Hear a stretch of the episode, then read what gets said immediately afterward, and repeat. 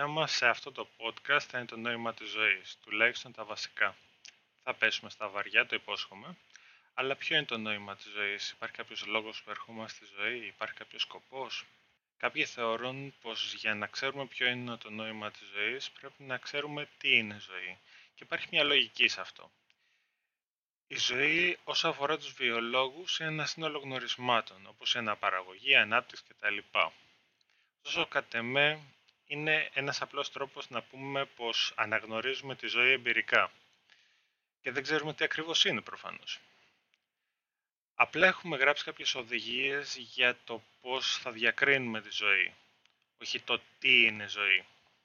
Το μόνο που ξέρουμε σε ένα καλό βαθμό είναι ότι για να υπάρξει ζωή απαιτούνται πολύπλοκες διαδικασίες, πολύπλοκες συνθήκες.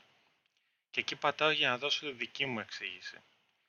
Ζωή είναι ένας τρόπος για να απλοποιήσει το σύμπαν τον εαυτό του. Το οποίο επίπτει στην εικασία πως κάθε τι αρκετά πολύπλοκο είναι και ζωντανό και πως το ίδιο το σύμπαν λογικά έχει και αυτό τα χαρακτηριστικά της ζωής. Οπότε κάθε τι στο συμπαντικό χώρο είναι ζωντανό για να φέρει ισορροπία στο σύμπαν ως οντότητα. Τότε ο σκοπός της ζωής εκπληρώνεται με την ύπαρξή της και εμέσως η ζωή πρέπει να φροντίσει για τη συνέχισή της. Οπότε πάνω σε αυτό το έμεσο κομμάτι πατάει και αυτό που οι άνθρωποι θεωρούμε σκοπό της ζωής. Κοινός ο σκοπός μας είναι η διατήρηση της ζωής. Άρα και η ηθική μας βασίζεται σε αυτό και όλοι οι θρησκευτικοί μας κανόνες περί αγάπης, ισορροπίας κτλ.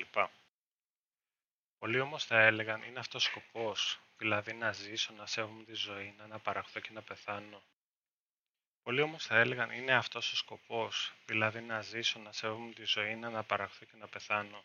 Ποιος ο λόγος τεχνολογίας, ποιος ο λόγος για όλη αυτή τη δημιουργικότητα που έχω, γιατί σκέφτομαι, γιατί υπάρχει ατομικότητα, τι χρειάζομαι εγώ σαν άνθρωπο στο σύμπαν, που είναι πολύ σωστές παρατηρήσεις και η δική μου εξήγηση είναι πως όπως εμείς ως άνθρωποι είμαστε υποστάσεις της ζωής, αποτελούμε δηλαδή κομμάτι του σύμπαντος και κατά προέκταση της ζωής του, έτσι και το σύμπαν προσπαθεί να βρει τρόπο να διατηρήσει τη ζωή του και να την προάγει.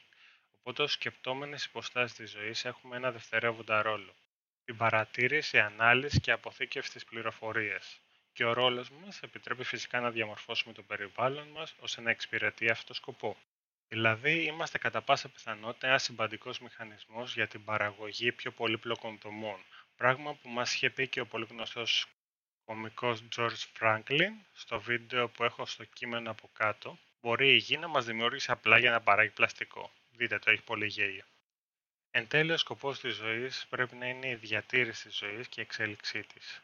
Πράγμα που μας δίνει το δικαίωμα να μαθαίνουμε, να σκεφτόμαστε, να ελπίζουμε και όλα τα πολύ όμορφα πράγματα που μπορεί να κάνει κάποιος ζωντανός. Ωστόσο, ας έρθουμε στο ανθρωποκεντρικό κομμάτι. Για ποιο λόγο οι άνθρωποι θεωρούμε πως υπάρχει σκοπός της ζωής, σε τι εξυπηρετεί. Οι άνθρωποι πριν ακόμα αποκτήσουμε επιστήμη θεωρούσαν πως υπάρχει κάποιος λόγος που υπάρχουμε, πως οι θεοί μας δημιούργησαν από αγάπη, πως οι θεοί μας έφεραν για να τους λατρεύουμε, πώς, πώς, πώς. Ο λόγος που τα πιστεύουμε και τα πιστεύουμε έρχεται σε δύο σκέλη. Πρώτον, από τη στιγμή που λύνουμε τα βασικά προβλήματα επιβίωσης, δεν έχουμε τι άλλο να κάνουμε παρά να ψάχνουμε το λόγο για να ζήσουμε. Δεύτερον, η ιδέα του Θεού ή των Θεών χρησιμοποιήθηκε και χρησιμοποιείται ευρέως για τη χειραγώγηση της μάζας. Ο Θεός θέλει να χτίζουμε πυραμίδες, οπότε ολόκληρες γενιές ανθρώπων είχαν ως ιερό σκοπό της ζωής τους να χτίζουν πυραμίδες. Ακούγεται χαζό, αλλά έτσι είναι. Άρα, ο μόνος σοβαρός λόγος που θέλουμε να έχουμε σκοπό στη ζωή μας είναι γιατί θέλουμε να συνεχίσουμε να ζούμε. Και έτσι κλείνει αυτό το podcast. Χαίρομαι για όσους το ακούσατε. Όσοι δεν το ακούσατε, προφανώς δεν έχω κάτι να πω.